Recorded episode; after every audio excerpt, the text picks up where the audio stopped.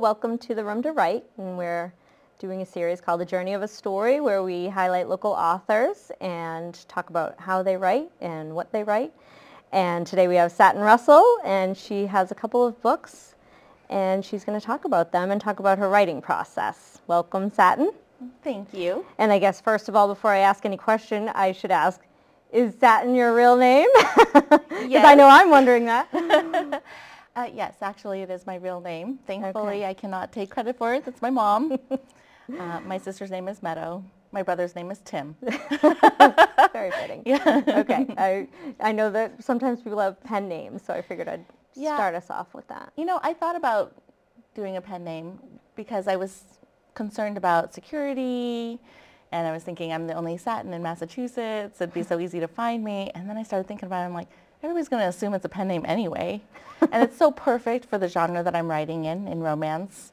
So I thought I'd be silly not to use my name. Plus there's a certain amount of ownership, you know, that you have to, you kind of say, okay, this is really under my name. I better put out a quality product. I can't, there's no hiding. There's no, I mean, I understand why people want to use pen names, but for me, there was, there was a lot to do with that too. So, yeah. Mm-hmm.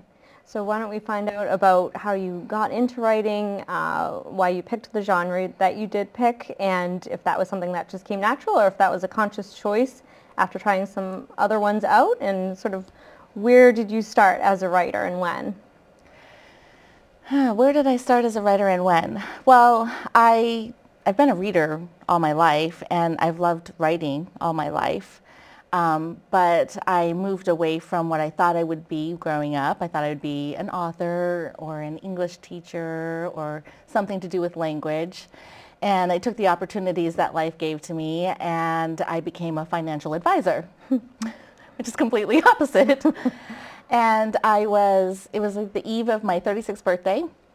And I found myself waking up at three in the morning, staring at the ceiling and thinking to myself, how did I get here? And how do I get over there? You know, like how do I make this jump? And um, Now, did you think, how did I get here because you didn't like where you were? I didn't like or, what I was doing. Is it that you, was it not creative enough or what was it about that that made you want to change? it was just an ill fit. Um, I, I'm not really a numbers person. I'm not. I'm not really into you know finances. The best part of my job when I was a financial advisor was sitting down and talking to people, and making the stock market, you know, accessible to them and explaining what stocks were and explaining what mutual funds were and helping them with their retirement fund, retirement accounts. But so the the personal like interaction with people, I, I appreciated that, but everything else about that industry was exactly opposite of who I am. And I felt like I really wasn't taking advantage of my strengths and I wanted to make a change and I just didn't know how. so I went to, um, I went to my husband on my 36th birthday. We were out having a birthday dinner, you know, and I was just saying, look, this is, this is how I'm feeling. This is what I want to do. This is, you know, I, I just need to make a change. I'm not, I don't want to wake up when I'm 60 and regret my life and wish that I'd never done this, you know. And to his credit, he didn't laugh me out of the room, you know. Um, he really listened and he heard what I was trying to say. Um, and, but he did say, you know, don't quit your day job. you know, Something we hear a lot about writers actually, and Yeah. we're curious to see how, how you're able to do that. Yeah, he said, don't quit your day job, but let's make a plan. So we set a number of goals for ourselves for the next year. Um, you know, pay off all our credit cards, save up X amount of money. Um, I, I made a goal, a personal goal, to participate in NaNoWriMo. And um, if you're not familiar with what NaNoWriMo is, it um, happens every November, and it stands for National Novel Writing Month. The goal is to write 50,000 words in 30 days. So for me, I felt like that would be something that would prove to myself that I could sit down and I could have a form a writing habit and I could produce the amount of words that I need to in order to make this jump. And um, that had a number of other benefits, thankfully. Um, I had a chance to uh, meet a local writing group, um, the Rhino Shores Writing Group, which was the writers of the North Shore, Massachusetts North Shore. And I met um, some wonderful, pe- wonderful people there, including Lynn Favreau, who is just has been, you know, kind of my partner in crime through this whole journey. And I can't express how grateful I am to have met her and all of the help that she's given me. But um, that was one of my personal goals for this first year. So um, next April comes rolling around, which my birthday's in April. Okay. And it was like, okay, it's been a year and we've hit all of our goals. You know, um, am I really going to do this? you know? And So you hit your goal. Did you hit your goal with NaNoWriMo? I hit my or- goal with NaNoWriMo. Okay. Yep, and how I- did you find out about NaNoWriMo? Because I've heard of it, but I just found out about it this year. Um, you know, I I'd heard about it a couple of years pr- previous, like um, about two years pr- before I actually participated. And the way that I heard about it was, um, again, I'm an avid reader, and um, I read this book called Wool by Hugh Howey, and um, he is a self-published author, and it was amazing. I just I loved that book, and I don't know what it was about that book, but after I was finished with it, I was like, who is this guy? And I actually went online and I looked him up, which, you know, up until that point, books were books and authors were authors and there was a very like kind of a wall, you know, and I never tried to cross over or peek behind the wall, peek, peek behind the curtain at the Right. wizard, you know, like that was not something I was doing. I just wanted to live in my books and like that was fine. But something about this book made me want to go and look him up online and um, he had a website and on his website he had forums and they were very active. And so i had a chance to start talking to um, him. He was very he was very active with his forums and uh, communicated a lot with his readers. He was very accessible but also other authors and other readers. And so i started kind of building this community and somebody on those forums had mentioned NaNoWriMo and I'd asked about it. So I heard about NaNoWriMo a couple of years, you know, before, but it, it seemed very daunting. And um, th- when I had heard about it, it was like in, you know, September or something, you know, October. Like there wasn't enough time for me to feel prepared to, to try to do it the first time I'd heard it. But Right. after two years and wanting to make this transition, and it just been kind of the seed that had been planted that slowly started growing and sprouting and like, I was like, okay, this is going to be one of my goals that I want that I want to do just to prove to myself that I actually can write and that I enjoy writing. I wanted to prove, you know, make sure that this was actually a move that it was worth trying to do. So, Right. um, yeah, and I succeeded. I hit 50,000 words and it felt so good. And now up until that point, um, so, you know, the way it sounds like you turned 36 and you decided you didn't want to do this, but um, I'm imagining that you've been a, writer of some form all your life. So was this something you've sort of thought of in the past and then kind of said no? I mean, did you already have anything written that you uh, jumped so from your ideas to writing uh, your books and things like that? Did you have sort of things in the drawer that you've written in the past, or did you not really write much and then you just sort of turned it on? Well, I had a blog that I was writing, like a personal blog, just because I think I think a lot of writers feel compelled to write in some way, shape, or form all their lives. You know, like they they read, they love this, they they love communicating through words and language, and um, and that that's certainly how I feel about it anyway. So. Um, yeah, so I, I've been writing in a blog for a couple of years and, you know, just, just little things like um, uh, life perspectives and little stories and vignettes of things that had happened to me that I always thought were kind of funny and wanted to write, kind of put down somewhere so that they were, they existed in the world, you know. Um, and I don't have kids of my own, so in, in, in some ways it was like a way of being able to kind of, you know, maybe pass some of these stories on to my nieces and my nephews or to, to the world in general and have, have say, I was here, you know, I existed, you know. Right. So there was a little bit of that, I would say, ego involved, which I, you know, if you're writing, that's probably, there's, that's part of it, you know. Um, but uh, I never tried to write a book, you know, a novel and sit down and try to write something that was, you know, more solid, you know, and defined. So that was a big change. and so where did you come up with the idea for, for instance, your very first book? Did it just, was it something you went through a bunch of ideas or was it something that had been gnawing at you or what? It's funny how it's funny how ideas for stories come about for me. And I think, again, I don't think I'm unique in this way, but um, I'm, I pay attention to the news. I pay attention to the world around me. I find little things that are funny, um, headlines or, or articles. I have actually a Pinterest board that I keep. It's called Truth is Stranger Than Fiction. and like if I find something that I think maybe might be a jumping off point for an idea later on down the road, I'll just put that you know, article there so I can access it again. Mm-hmm. Um, I also have um, a folder that I keep. So if I get just random ideas in my head, I usually will, you know, write it down there and just leave it there. I don't have to flesh it out, but it's just a seed.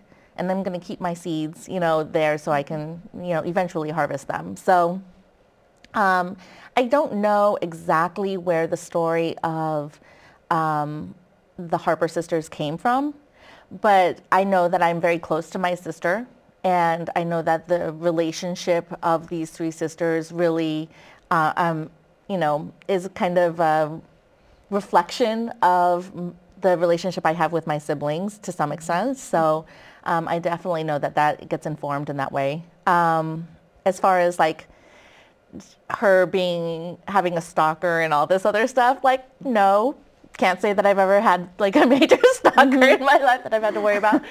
but um, she, one of the main themes of my first book with Olivia Harper um, in Secret Hunger is that she's at a crossroads in her life and she's having to make a decision you know, whether or not she goes back and she pursues a dream that she had to forsake or if she stays on the path that life has given her.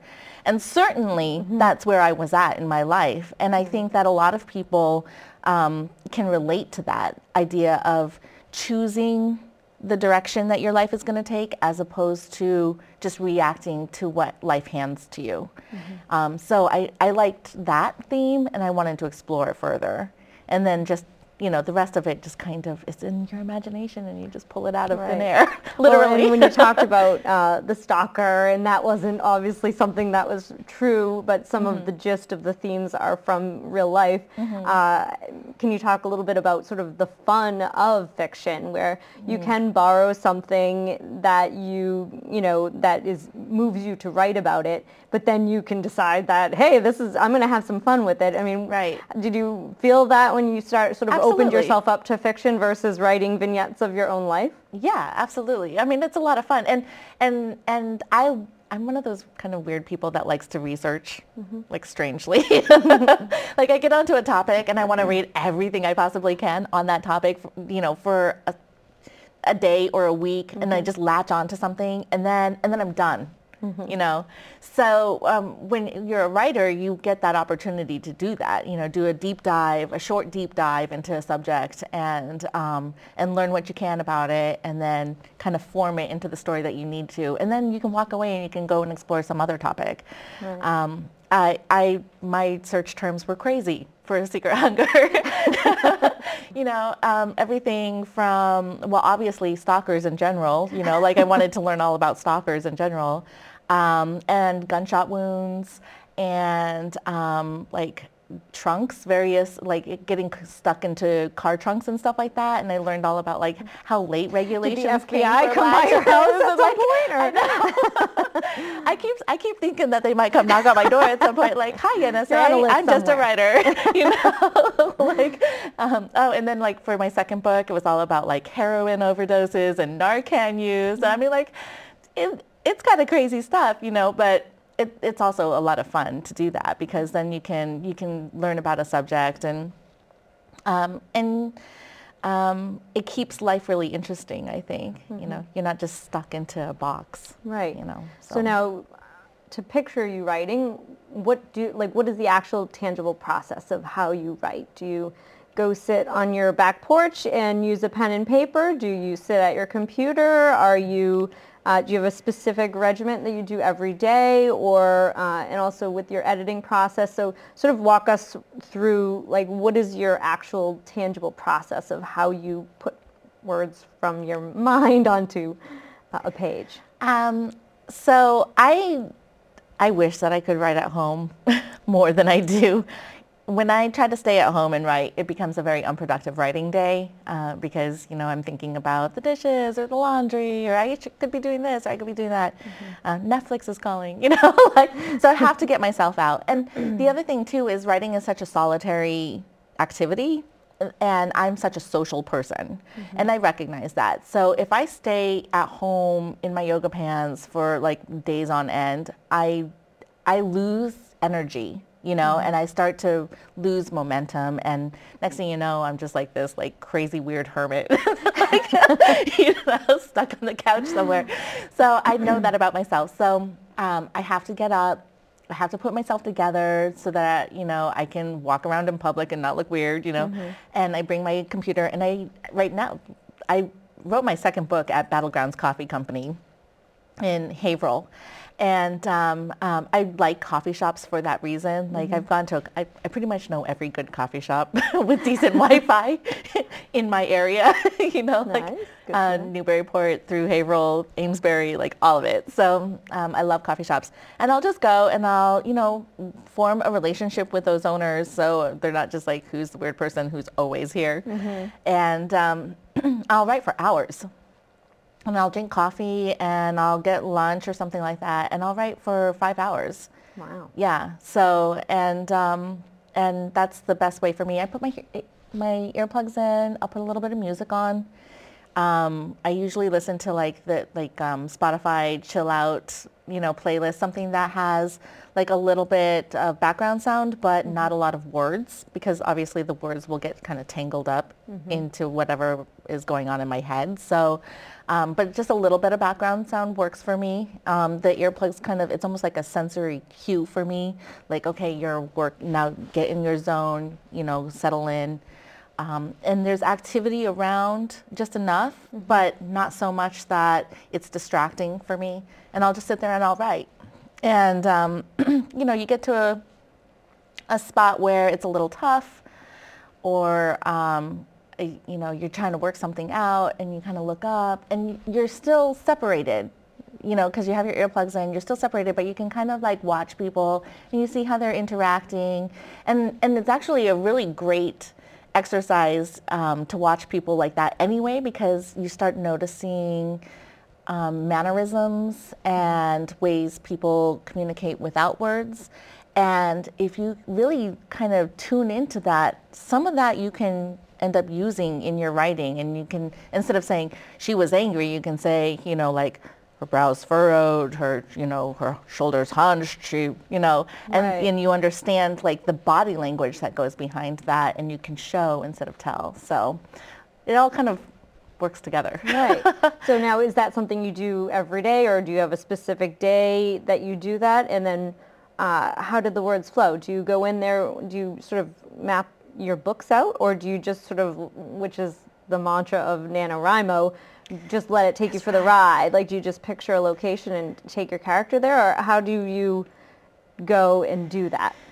Um, that process has changed. Actually, it's been kind of a process. Process, you know. um, when I when I first started writing, uh, so I I put my two weeks in you know, to work and my last day and my first day, I'm, I'm a writer, you know, take my computer, I'm going to go down, I'm going to go, I'm going to be brilliant and write this book. And, um, and I just sat down and I started writing and I kept writing myself into corners. So there's two terms that people tend to um, use when they're, refer- when they're referring to writers. Are you a pantser or are you a plotter? And if you're a pantser, it means that you write by the seat of your pants right? So mm-hmm. you just like sit down and you go and like it magically appears before you. And I thought I was a pantser because I'm not one of those people that likes to color inside the lines. I don't, you know, I always like to kind of bend the rules a little bit just because I can, you mm-hmm. know. And so I was like, oh, I'm sure I'm a pantser. Well, I, I sat down and I started writing and it was like a month later and I kept writing myself into these corners and it was so frustrating. And if I changed my mind about how the story was supposed to go, then I'd have to go back and I'd have to switch, you know, mm-hmm. switch it back, switch it back. And the further I went in the story, the more I'd have to like change if I changed my mind. And it was just very, very frustrating. So I realized that I needed to learn how to plot my mm-hmm. book. So I set my, my story aside and I researched, hi, I like to research, and I found out that everybody and their dog has a different way of plotting. And so I tried a number of different ways. I tried like a whiteboard way. No, I don't really like that. You know, I tried the note card way where you write down things and you kind of like shuffle them around and try to reorganize them how mm-hmm. you like it. No, I don't really like that. Um, I tried the outlining way. I was like, okay, I'm going to outline everything. I am strangely OCD about my mm-hmm. outlines. Mm-hmm. And so every time I change my mind, I'd like sit there and have to try to change the structure on the outline. And I was thinking, this is for the birds, you know? Mm-hmm. So I came up with kind of like a hybrid where I do sort of outline, but I just say chapter. I don't number it. Mm-hmm. You know, I say chapter. I say the perspective of who that chapter is going to be. So is it from my heroine or my hero or my antagonist? Because I like to kind of do all three different perspectives. Okay. Um, the scene. So where are we located? And then what needs to happen in this chapter? Like what is the thing that I'm trying to accomplish with this chapter? And then, and so that, and I go through the story and I try to write out the story and it's just like chapter, you know, right now I'm working on Secret Dreams, so in my mind I'm thinking Alden or Fiona, you know, mm-hmm. and then I say, okay, they're going to be at the cabin, or they're going to be at, you know, Olivia's house, or they're going to be in the woods, or they're going to be in wherever they're going to be, mm-hmm. you know, and then why, why am I writing this chapter? You know, what is, what is the point of this? And then as I work through the story, and if I change my mind and I say, yeah, this one actually kind of needs to be here, I can just like copy, paste, stick it back where I need to. And it's not numbered, so I don't have to freak out. Right. You know, and so like I've learned how to plot in that way, and that seems to be working for me. So. Mm-hmm.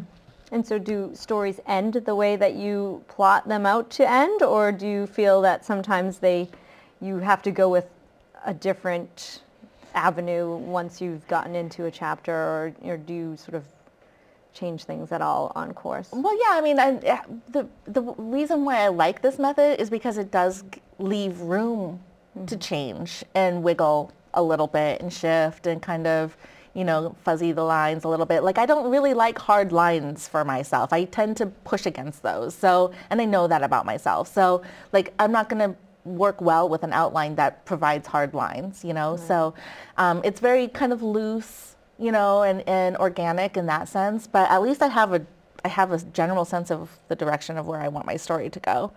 And um, and a lot of times I can see kind of how I want my ending to be. Mm-hmm. And and even if it's not 100%, like I don't have the exact conversation in my mind, like I, I pretty much know how I want things to wrap up. I know I know that I want the two to get together. I know that I want it to be happily ever after. Like mm-hmm. that's kind of the beauty of romance, you know. Right. So like I, I know that part anyway, and so I get a I have a pretty good idea from there where how to get there. So okay. So you have your first draft written. Mm-hmm. Uh, tell us a little bit about how, what's your editing process and your publishing process, and are those two sort of mixed together, or are they completely separate? Uh, well, again, this has been kind of um, changed a little bit from first book to second book as I've seen how I need to do things. So with the first book, I wrote the first draft. I set it aside because I was told that you had to set it aside. I was also told that you needed an editor. And so I was like, did a lot of research on how to hire an editor, which mm-hmm. there's a whole learning curve for how to hire an editor that I didn't know, you know, I needed to learn. So right. while I was setting it aside, I was trying to figure out how to hire an editor. And, um, and then I went back and I went through it the second time and then I sent it to my editor that and I had hired. What's the cliff notes on how to hire an editor or some things you'd, if there's a big learning curve, what could you uh, maybe offer up as just like just three quick a, pointers on uh, there's There are different or... types of editors. That's the first thing that I, I didn't realize. So there are developmental editors.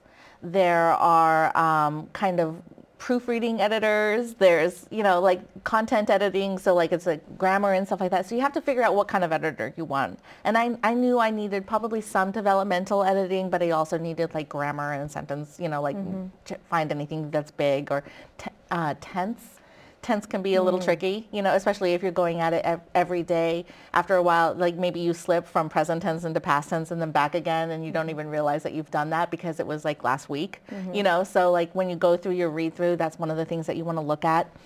And so I knew I needed like a little bit of a hybrid editor. Um, and uh, what you should do is you should try to find anywhere from five to eight editors and uh, reach out to them and say you were interested in, you know, hiring an editor.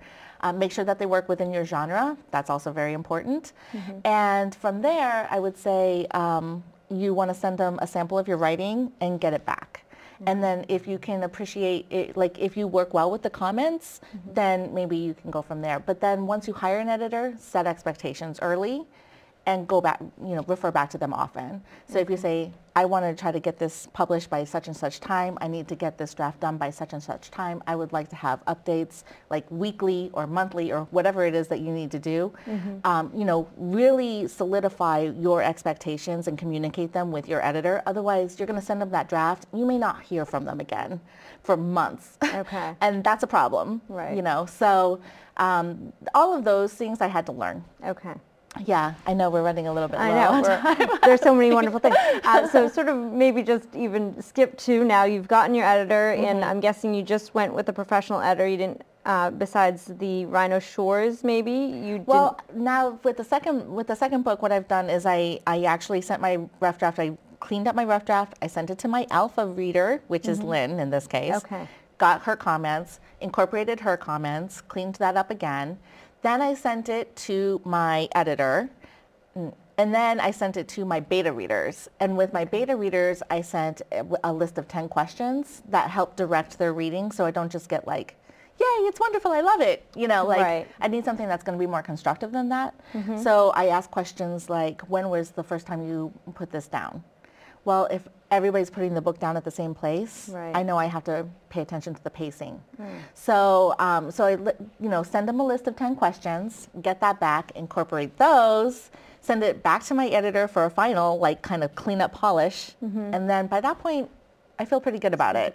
Yeah. Uh, so in sort of the last few uh, minutes, uh, any sort of tips or uh, last advice that you could give for somebody who does want to self-publish uh, and uh, even just getting to that point in general?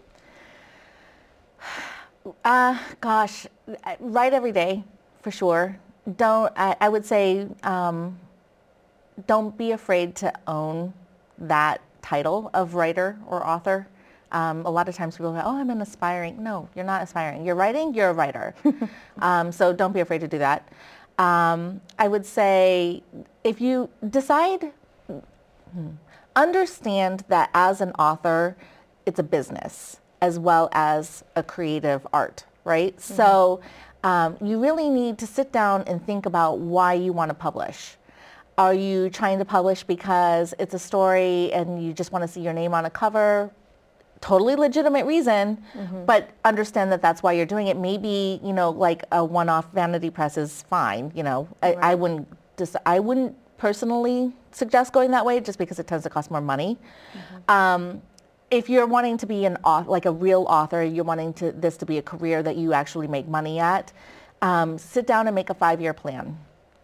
Uh, set uh, out an objective statement of why you're doing it um, recognize that this is a marathon and not a sprint, and then be willing to constantly go back and learn more because there's always going to be something else out there and the publishing industry changes about every 18 months or so. Mm-hmm. There's always going to be something new or some big thing. So um, if you think that that's your personality where you're willing to do that kind of work, um, then I would say self-publish.